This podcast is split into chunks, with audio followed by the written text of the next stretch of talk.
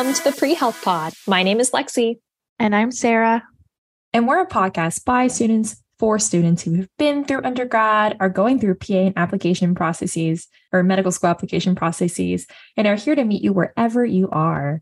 Glad to be back. Love talking to you, Sarah.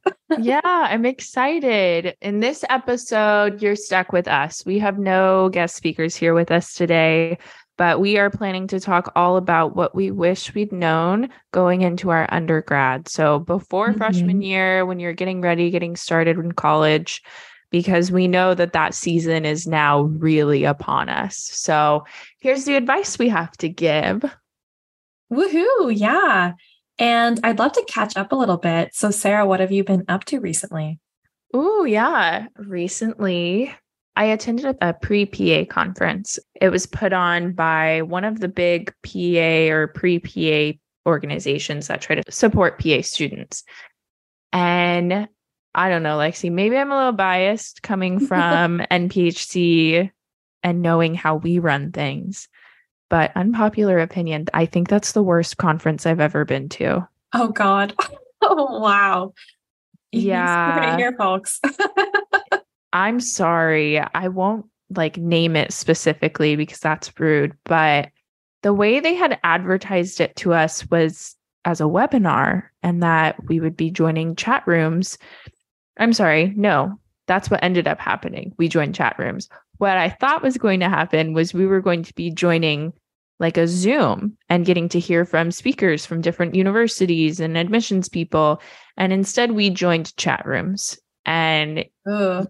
All you could really do was type out questions in the chat room, and whoever was in the chat room at that time would answer them. They split it up by school, and the schools had all paid to be included in this conference it was just kind of a nightmare.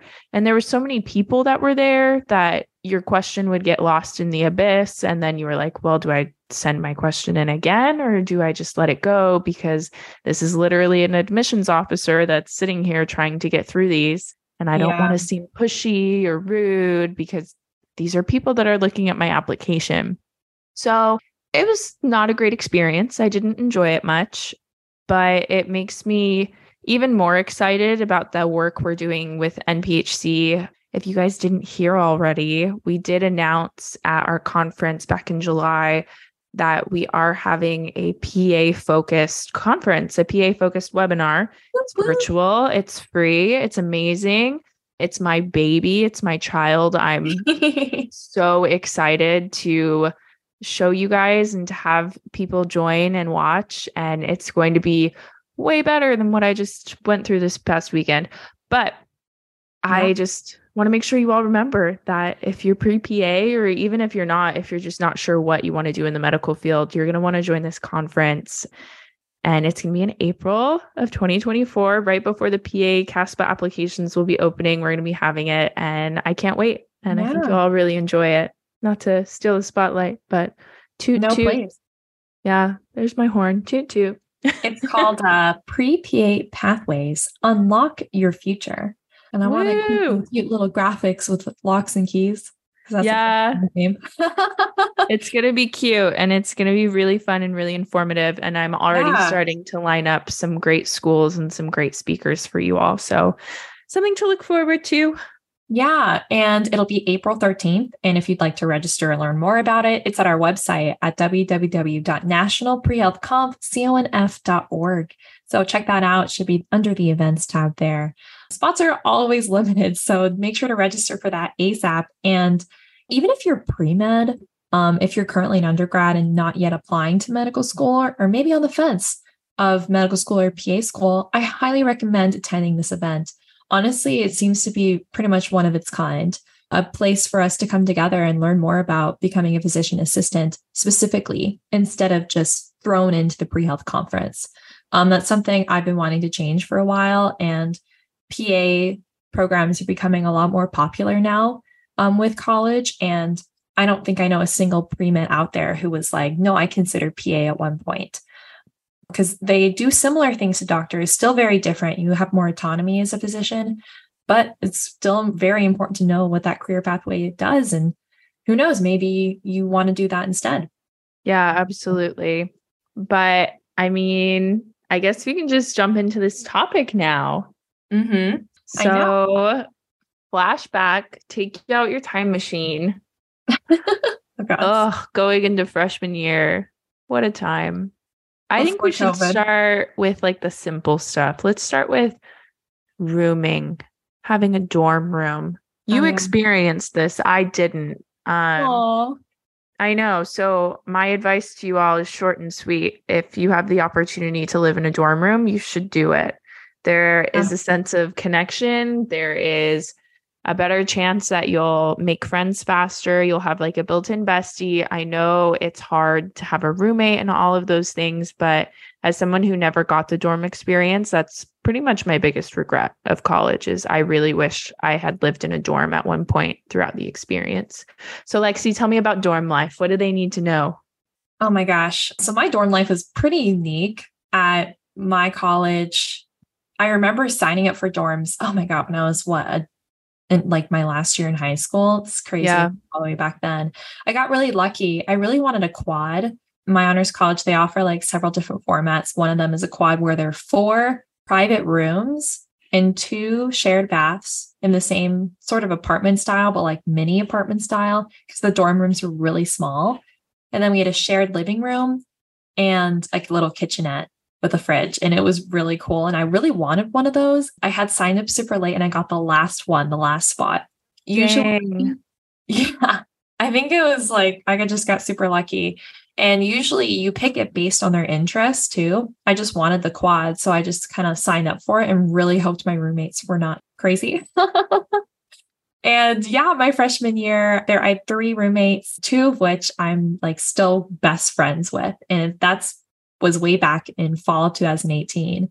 And now like some of them are getting married or engaged. And it's just really cool to know their life story and like everything. And they some of them met their partners in college and I got to like see that and hang out with them. Plus the best part too is none of them were pre-med.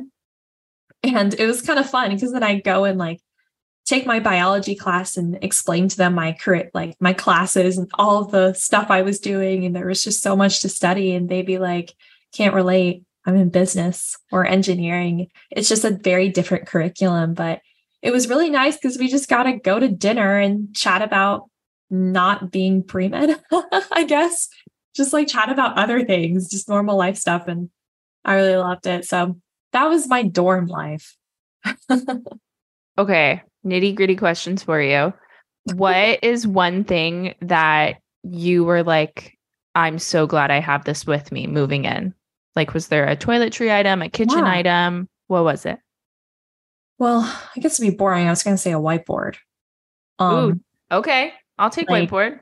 like a medium large size whiteboard. If you got a rolly whiteboard, props to you. I just had like a medium one and I used it for like quick math and everything. And I hung it on my wall. It was awesome. Gosh, maybe like a normal house thing, a scrubber for my scrubber? not just a sponge, like a gross sponge, but like a plastic scrubber from IKEA. We weren't allowed to do this, but I brought up food from the dining room like, okay. into my dorm and I have these plates and they would smell. So I'd like scrub them with soap in the sink. Oh, that's hilarious. That's okay, so secret dishes. Lexi's recommending whiteboards and secret dishes. I know I used to do this thing.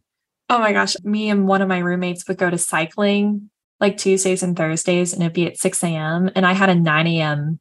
English class to get to.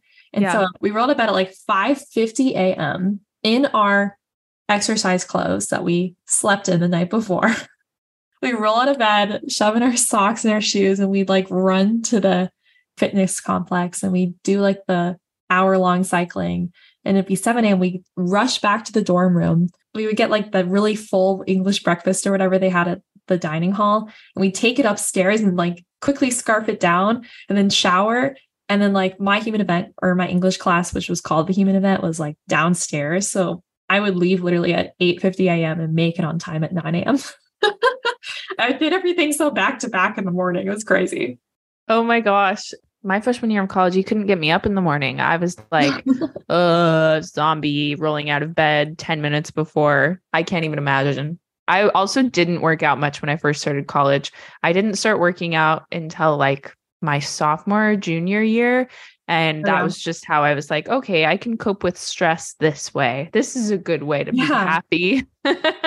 Oh, I adored the fitness classes. And I'm telling you, now that I'm out of college, it's expensive. Like, I didn't realize how good I had it in college because yeah. I paid like what, $50 a semester, sort of required for the fitness complex. It was required. you. You can't opt out of it. Even if you weren't living on campus, you still had to pay the fitness fees. Yeah, unfortunately. But I got you unlimited classes. It was awesome. Yeah. And now I pay like, well, I don't pay anymore because it just doesn't fit with my budget with secondary essays, if you can relate. It was like 120 bucks a month for like a fitness complex. It's crazy. Yeah. it gets nuts out here. So enjoy while you have it. Yeah. Okay.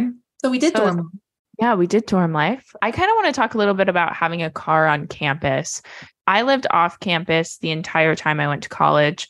For like my very first semester, I was living at home um, and commuting. And then after that, I was living in an apartment with some friends. Honestly, commuting sucked. It Yeah. was pretty much the worst. I would not recommend it. If you can avoid it, don't do it. There would always be traffic at the worst moments. And oh my gosh, trying to get there on time the first day of classes is impossible because everyone's going back to college. So we're all Ugh. taking the same route. We're all a little confused about where the parking garages are.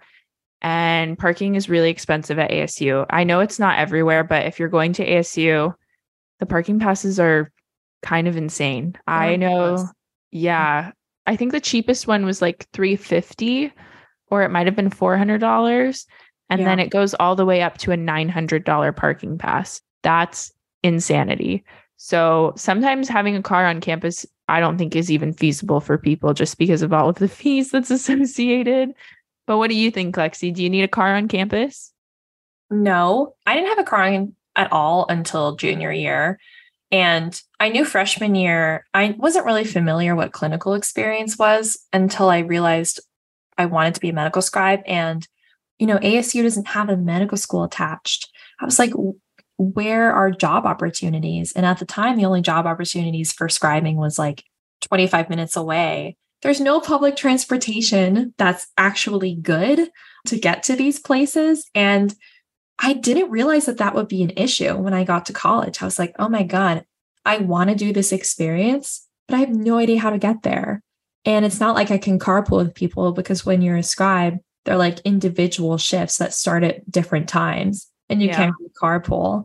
Otherwise, I totally would have done that with some people at ASU. So finally, like my family saved up enough money to like get us a car during COVID or like the year after COVID so I could be a medical scribe. But I think that's also a huge disadvantage for people who can't afford transportation like that.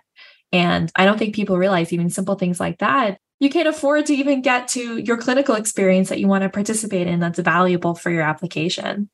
Absolutely. And it's definitely something to think about because ASU, great school, not commuter friendly, not biker No. friendly, not walking friendly. Everything in Arizona is really far apart. You really can't live here without a car. So, if you're not going to have a car and being able to get around places is super important to you, if that's high up on your list of things that matter, you got to look at schools that are friendly to that. Schools that are in big cities that have Yeah. subways, buses. Like Arizona has the light rail, but it can't really take you very many places. It's a line. Yeah, I know. It really sucks. And I wish back then, honestly, I went to a school that had a medical school attached or even just a close hospital. Yeah, absolutely. And I These are know things to think about, but they're legit issues. when ASU announced that they're opening ASU Health, I don't really know if they're going to open a, a hospital or anything. And actually, fun fact, we're going to interview soon Dr. Gabrielle in the next several months, who is the executive vice president of ASU Health. And we're going to pick her brain about this new hospital system, or not actually even sure. Is it a hospital system? I know it's a medical school, but I got a lot of questions for her. These, yeah, these are questions we will be asking because we're confused. Yeah. And I think it'll be a game changer for people at my college who need some of these experiences and honestly can get to know some medical students who can mentor them from their alma mater. I think that absolutely. Really cool. It would be. It would be awesome. That was something we were lacking. That was kind of something we had to hunt for. Yeah. We had to turn to U of A or even yeah. out of state medical schools looking for mentorship from medical students. But yeah, that's our thoughts on cars. Yeah, cars. For classes, how was it transitioning from studying in high school to studying in college for you?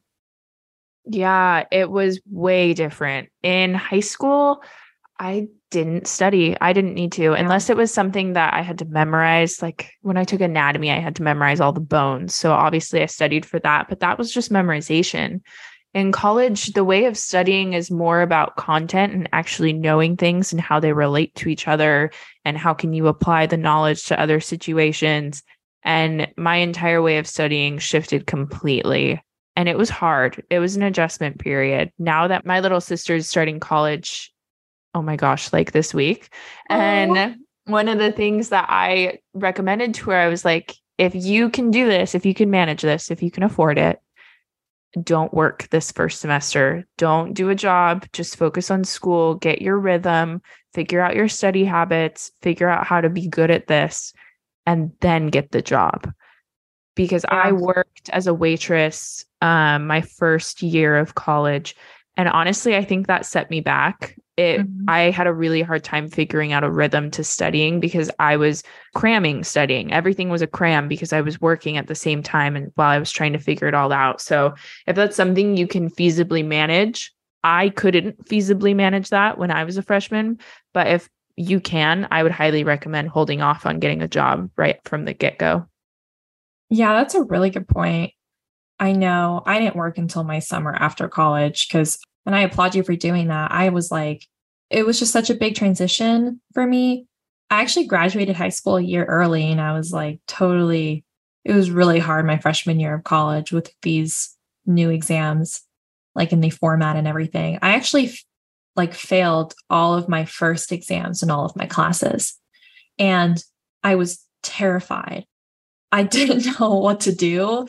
And at that time, I didn't even know if college was for me. I was like, oh, am I going to be a good student? Am I going to be able to like get good grades to get into medical school my freshman year of college? And I was terrified, but I did have those moments. And then I also thought to myself, like, I can't think that way. This is what I have right now. I'm going to do whatever I can to like get those grades up. And it was a huge learning curve for me. Unfortunately, I was able to get good exam grades by the end of the semester.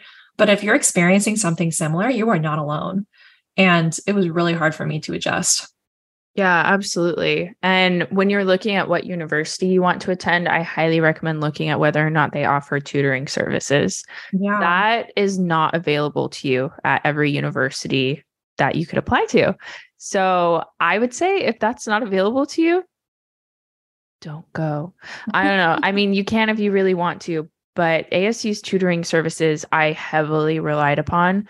I could not have afforded to pay for the tutoring that I needed to figure out how to study, yeah. what I needed to be studying, and honestly, just get really great advice about how to prep for certain professors' exams because these tutoring sessions were taught by students who had taken the class. So yeah. it really just set you up for success in a way that some universities won't. So definitely look at what tutoring services are being offered to you and figure out how to use them early on. Do any universities have MCAT tutoring? I just thought of that. I don't know. I know ASU offers like the Princeton Review as a free resource you can use. Yeah, but that's not like someone talking on the phone with you and giving Yeah, you, it's you know, not. Because that's something know. I really wish I had. Just like I was able to make an appointment with someone regarding the MCAT. And I actually don't know if the pre health office does this, but unfortunately, the pre health office wasn't helpful for me in any other facet of my application or pre med process at ASU. So I didn't even look. But I wish I had someone who I knew I could trust, or maybe took the MCAT or did well or had good study techniques. And I could just kind of talk to them about where I'm at and be like, is this a yeah. good plan? And what do you think of it? um, because all of the MCAT tutoring that is available right now is all third party and very expensive. Yeah, it really is. And honestly, jumping back to that, what you said about pre health advisors, a lot of universities offer pre health advisors now. And someone's going to get mad at me. I say so many things. I'm like, someone's going to get mad at me for saying this. but I'm just, I got to tell you guys Hot the take. truth here. When I went to my pre health advisors, not only did she make 18 year old me, freshman in college, feel like I shouldn't be trying to go into the medical field, but she gave me a plan that wasn't accurate. Yeah. She gave me a list, like a timeline. She gave me the classes I needed to take, the prereqs I needed. It wasn't accurate. And I didn't realize that until my junior year when I was talking to Lexi about it. So, honestly, something I wish I had done when I was a freshman is look at where I'm trying to go. If you already know your plan, you know your medical school or PA school, it's time to open up those websites and see what their prereqs are. Write them down in a Google Doc and cross yeah. it off as you go through college and make sure you're hitting all of those prereq classes. Because now that I'm graduated, I'm going back and taking classes I should have taken in college, but I didn't yeah. because this pre health advisor told me I didn't have to and I learned that I needed them too late. So please, please, please do yourself a favor, save yourself some money, and make a prerequisite list and rely on it for the next four years. Yeah, 100%. And honestly, if it seems daunting to make your school list at freshman or sophomore year, just start with all the medical school or PA schools in your state. Yeah. I think that's keep it simple. Keep it simple and just like the statistics of it, um, most students are likely to, to, go to their state schools. So yeah. just write down everything you want to go to.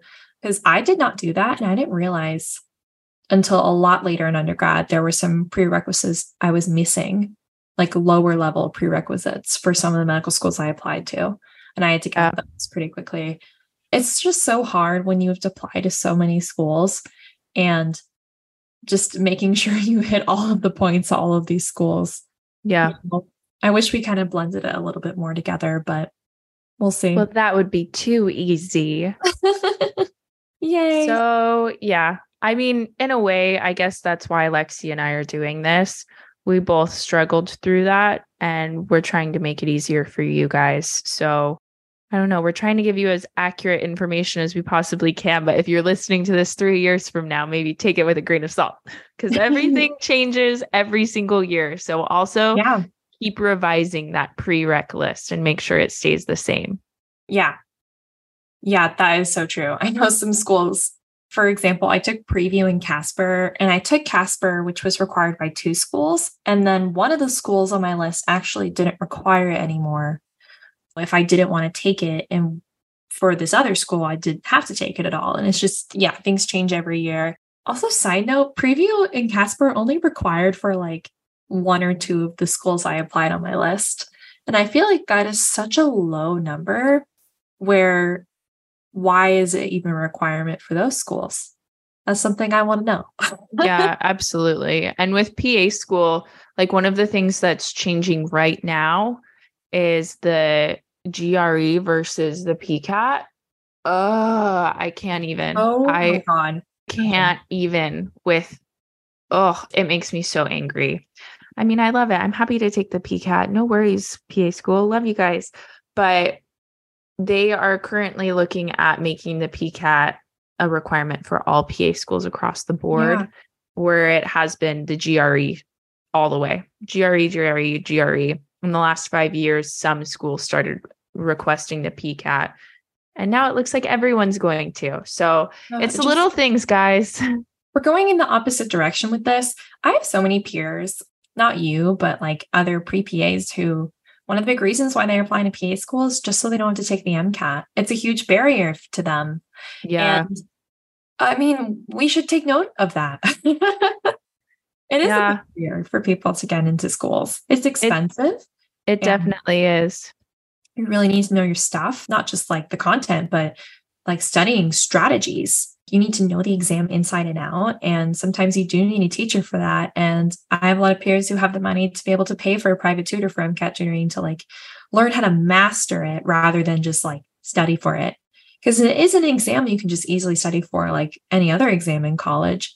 it's an exam that requires understanding what they're asking and how you need to solve it, like the car section in particular. Yeah. And honestly, guys, in a perfect world, we would have a timeline for you that we could just hand you on a silver platter and say, hey, you can follow this and trust us. This is something we've definitely been working on trying to create. It's so complicated because it looks different for every single person. Yeah. But we are working on that. And hopefully, someday soon, we'll be able to release that to you all as another resource to help you out. But definitely from the beginning, try to create a timeline for yourself mm-hmm. and try to just kind of set goals and expectations, prereqs, volunteer hours, clinical hours, lab research, kind of yeah. make your own timeline for now until we do the work for you. and if I would make prioritize one activity, yeah, it would be clinical experience. Become a medical scribe. Maybe if you're entering a gap year, get your MA license and do that for one or two years. Yeah. Um, on that your senior year of college and then go and be an MA even volunteering in a hospital is clinical experience. But the best clinical experience is working with doctors side by side. Because I know um, in my experience, medical schools want to see you working with doctors more so than patients. They want to see like your one on one with physicians. And that's why Absolutely. a lot of people value like medical scribing over EMT. Because when you're an EMT, you don't really have that doctor relationship or experience. That is still clinical experience, don't get me wrong. And people do get into medical school with EMT experience, but medical scribing is probably like the best thing you can do. I'm going to throw a wrench in that by bringing up PA school. PA schools love EMTs. They love to see oh, it. Yeah, PA schools don't call it clinical hours, they call it patient care hours. They want to see direct hands-on patient care happening. You can oh. only achieve that by being an EMT or a CNA. They don't even count medical assisting as patient care hours anymore. Some schools make exceptions and they accept things like MA or scribing, but not all across the board. So if you are dead set on going to PA school someday, that is where your heart is telling you to go. You need to be an EMT, you need to be a CNA. You got to find a way to get hands on patient care hours. Yeah, very different from med student for pre meds. It's so interesting how like the timelines align, but also unaligned. yeah. I mean, I think the reason why they call it patient care hours and they emphasize the hands on so much is because we're kind of condensing medical school in a way. They're putting you in medical school for four years, we're two to three years. So I think mm-hmm. they want to make sure that coming into the programs, you already know how to work with patients because they can't teach that. They don't have time to teach that. They just have to teach you how to diagnose, how to treat, how to care for. They can't teach you how to be a good provider. You have to already be showing that. Yeah, 100%. And if you want to learn more about PA application processes, what interviews are like, what prerequisites, what experiences, like Sarah was mentioning, are highly anticipated for applying to PA school. We do have an episode with Dr. Todd Wills, um, PA program director from University of South Florida, um, a couple episodes ago. So take a look at our backlog. But yeah, really crazy. Absolutely nuts. Okay, guys. I know we were kind of in the middle of a topic, but Lexi and I realized we were hitting a wall a little bit. It's been a while since we were freshmen, and yep. I have this wonderful resource in the next room called My Little Sister. so, this is our podcast editor. Her name is Lorelei Edmonds. She is 18 and headed into her first year of college at UCF. She's going to join us for a hot second. So, Lorelei, you got any questions for us going into freshman year? Yeah, I think one of the bigger ones that I'm always wondering about is like, how do I take notes? Like, are we still doing uh-huh. the Cornell style that our high school teachers hammered into our heads, or oh god, no? Should I be should I be taking notes like differently? Well, differently. Yeah. So I don't not do Cornell notes anymore. Fun fact, I did try, like, I feel like I was just try hard my first week of undergrad. In each of my classes, I would write like that. I would do the line and then to the left, do the topic that we were on and then start writing. And then slowly I just started not doing that. And I did not even take notes not really fancy notes, at least for me, with different colored pens or anything. I just scribbled things on a pad that just kind of like provided that stimulation for me to to grasp the information. But I didn't really grasp any of the information in lecture until after lecture when I went back and reviewed what we talked about. It was sort of like just listening in the lecture and just taking everything in and writing down a couple things to keep engaged. And then after that, going on the PowerPoint and moving a lot of the PowerPoint information into a Quizlet to memorize. Yeah, I agree. I think something that will surprise you is how much more you have to do to actually learn things now. Because I know in high school, like I just took notes on a piece of paper, I had a notebook, I never looked at my notes again, and I'd get great grades. That's not college. In college, you have to. I mean, I had a method a little different from Lexi's. I would do the assigned reading on the topics we'd be covering in the lectures. I would do it before I went and I'd try to engage in the lecture as much as possible, think of questions to ask the professor, try to answer his or her questions, and instead of taking notes at all, I would sit and make flashcards while the professor was talking and yeah. make flashcards based on what he was saying. The other thing that I did my freshman year that isn't really a thing anymore, thanks to COVID, I had the voice memo app and I would record the lecture and I would listen to it later. And I would like honestly, leading up to the exams, I would re listen to his lectures. But now that Zoom is a thing, most of your lectures are recorded. So you can thank the universe for that. That's really nice. One positive thing.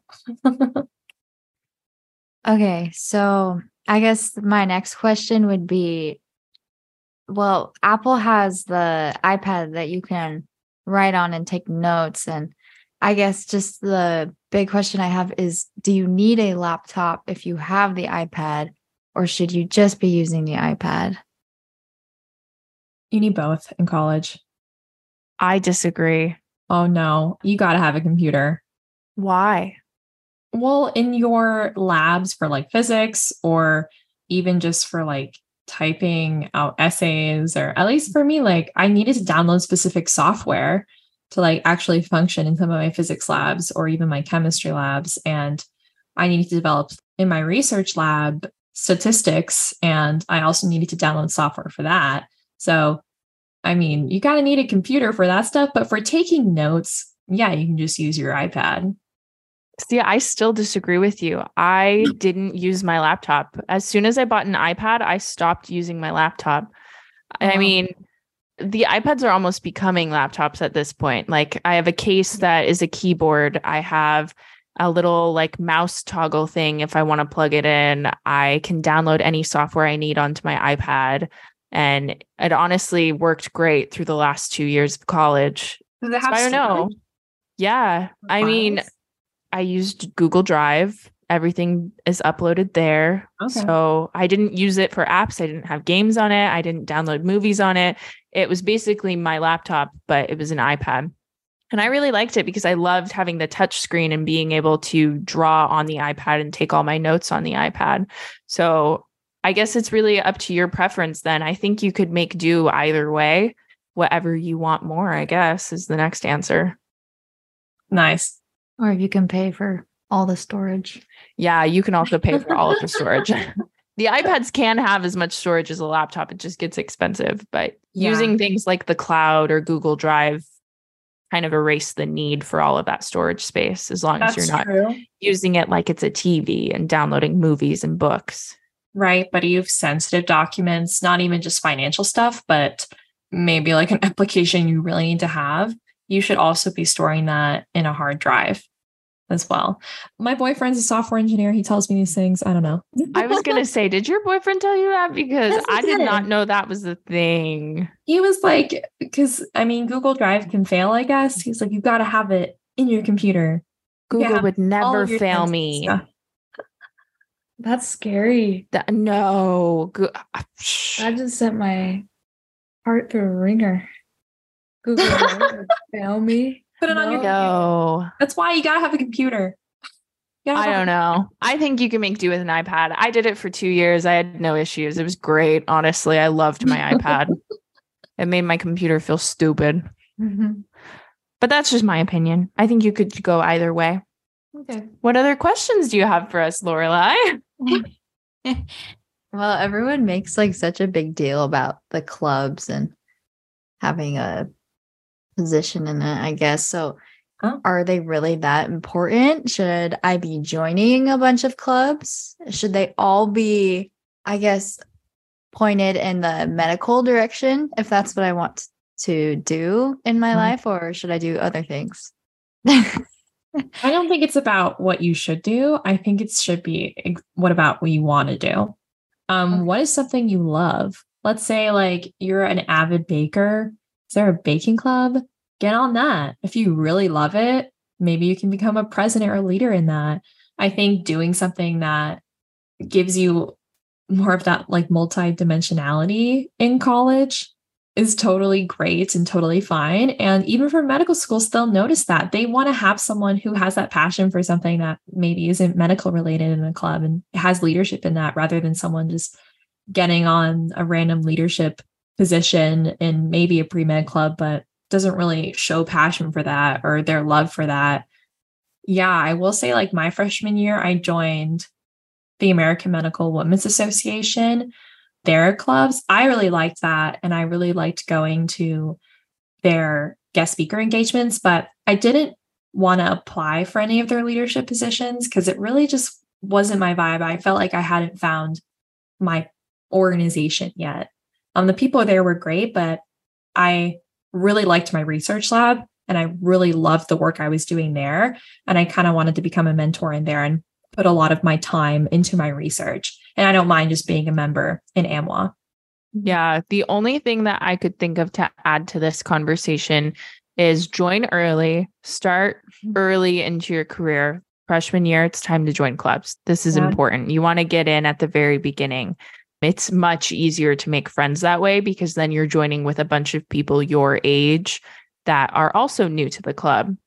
And the other thing that I thought of is try not to take classes in the evenings. A lot of, if not all, of these clubs meet in the evenings. Yep. And so when I was doing my French minor, all of my French classes were at 6 or 7 p.m. And I couldn't participate in club events because they were happening during my French classes. So if you can avoid having evening classes, definitely do that because it'll give you more free time for clubs. Yeah. Oh my God. That's a really good point. I know I did have a lot of classes that were in the evenings. So that did prevent me from going to a lot of the fun clubs I want to do. Do a fun club, by the way. Don't just do all professional clubs. Like do something really cool. Like my senior year, I joined the Ultimate Frisbee Club. And that was mm-hmm. super fun. It was really hard though to make time for it, I'll be honest, because I was off campus at the time and it was on campus at like 6 30 p.m. And I kind of wish I had started in the Frisbee Club my freshman year and like made that a part of my story. And it was so much fun. But I did miss out on like a lot of the friendships because a lot of people had been in it from day one. And I felt left out in that way. Yeah, absolutely. Okay, last question. What should I wear? Is that a good question? It's, it's a great question. I think you'll get different advice from different people, though. Mm-hmm. I always dressed just kind of like nice casual. I always wore like jeans and a shirt or shorts and a shirt. I I wasn't one of those people that wore athleisure to class. Like I didn't really wear leggings or sports bras or tennis skirts, but a lot of people do. A lot of people do wear athleisure or I don't know, something else crazy. People wear whatever they want. But I found that by dressing kind of like appropriate and nice and like not too revealing, Yeah. I felt more comfortable talking to my professors. That could just be a me thing, Good but I felt like I got more respect by dressing that way from my professors. I think they also noticed that I was dressing up for their classes. I didn't show up in my pajamas, but you can, you totally can. People will. People will be there in the craziest things and they don't care. Yeah. Yeah. If you don't care, props to you, honestly. Just wear whatever you want. I did work in my research lab every day. I always had to wear like long pants because I worked with sensitive stuff and I had to have proper PPE in the lab and I did not feel like changing. But I did have friends And I was also one of them. Like we wore athleisure every day. And then once you got into the lab, you just changed into your jeans, your bootcut jeans for your time in the lab. Yeah, that's what I did. I wore a lot of t-shirts and um, I feel like that's just such the vibe at American colleges is you just wear athleisure, you know, leggings and a t-shirt, jeans and t-shirt, shorts and a t-shirt. Yeah. that's the vibe. Yeah, whatever you wear, someone else will be wearing something similar because your class sizes your freshman year are a lot larger because you're taking like the common core college classes that everyone has to take in the beginning. Yeah. Yeah, definitely. Well, yeah, Love. thank you so much, Lorelai, for yeah, thanks. popping in on here and asking a couple me. questions. Yeah. And then we'll make her edit this episode. No. See if listen to yourself. Myself. Oh, well, thank you, Lorelai. I think now Lexi and I are just going to transition into our game. Yeah. Right? Yeah. yeah. We're going to be playing two truths and a lie. And I'm excited. I think it's going to be cute. Lexi, yeah. do you want to start us off? Yeah. So here are my three two truths and a lie. One is cilantro tastes like soap to me. I hate it. It's gross. Then I was the top cross country runner in high school. And when I worked in my research lab, I worked in a bench lab for like three hours, pipetting different stuff into different well plates for running experiments. And I was by myself for a long time in this lab, and I really did not like it. Okay. I know the answer to the cilantro one. I'm like 99% sure that you don't like cilantro unless I'm confusing you with a friend, I'm pretty sure when we've gone out for tacos, you've like made sure there's no cilantro on your tacos. No, you're, uh, that's me. Yeah. Okay. Great. I'll, so I'll that one, that one, that one's true. I remember that you did cross country in high school, but I honestly thought you weren't good at it. But maybe you were. And then the last one about your research lab, I can't remember if you liked the bench work part or not. I think you did. I think the bench work is a lie. I think you loved your research. You find a way to bring your research into every conversation. Okay. So wrong. Um I actually really did not like I liked my research, but the actual like doing part of it was really hard for me cuz I was Okay. by myself, you know, in these biosafety cabinets for hours like uh-huh. preparing these experiments and we live in the, Biodesign where I worked. It was like one of those energy saver lights. So just be like my bench had the one light above it, and then around me was surrounded by darkness. Oh, gross! By myself for a long time, and that's something I just realized I did not like. I'm the type of person where I want to be in a bustling environment with like a lot of people and like I just want to talk to them and ask about their day and like have conversations and exchange thoughts. And so I loved my research lab when we did activities together and we collaborated on projects together. I loved that part of it. But like yeah. doing independent work, I just really did not like. Um, okay. Um, okay. So I was wrong and you were a cross country star. No, that's my lie. What? Yeah, did I not say that right? I said, so I really did not like bench lab research. That's true. My lie oh, is yeah, the top right, cross country right. runner. No, I hated it. You're right. okay. I only did it for one year in high school. And I mean, I felt super healthy, but when you run like six miles a day, your body just like can't eat anything bad. Like yeah. flies, donuts, or anything like that. You just like have like, ugh, you just can't do it because you have to like get up at 5 a.m. and run six miles the next day. Yeah. I, every Saturday, I wake up at 5 a.m. to run a 5K. It was in like Florida humid weather. It was miserable. Yeah, that um, sounds terrible. So anyway, you were okay. right. Well, I'll do mine and then we'll switch back to you. We're gonna take turns. Well, that was my only one. oh, really? Yeah. Oh, I prepped two. Okay. Oh, well, you can just tell me both of yours. Okay. Here's the first one. I never used the ASU campus gym. I never used it. I never played any intramural sports in college. Mm. I never went to an ASU game for any sport. It was not sporty, huh? I think the truth is you never did an intramural club, like sports club. I think the lie is you never went to the gym. I think you did go once at least to the SDFC gym. Wrong. Oh no. I never used the ASU gym. I was afraid of it. What? Yeah, I know. And I also had an eSporta membership from my father who forgot to cancel it. So I didn't need it. And I never played any intramural sports. That's true. And I never went to an ASU game until my senior year of college.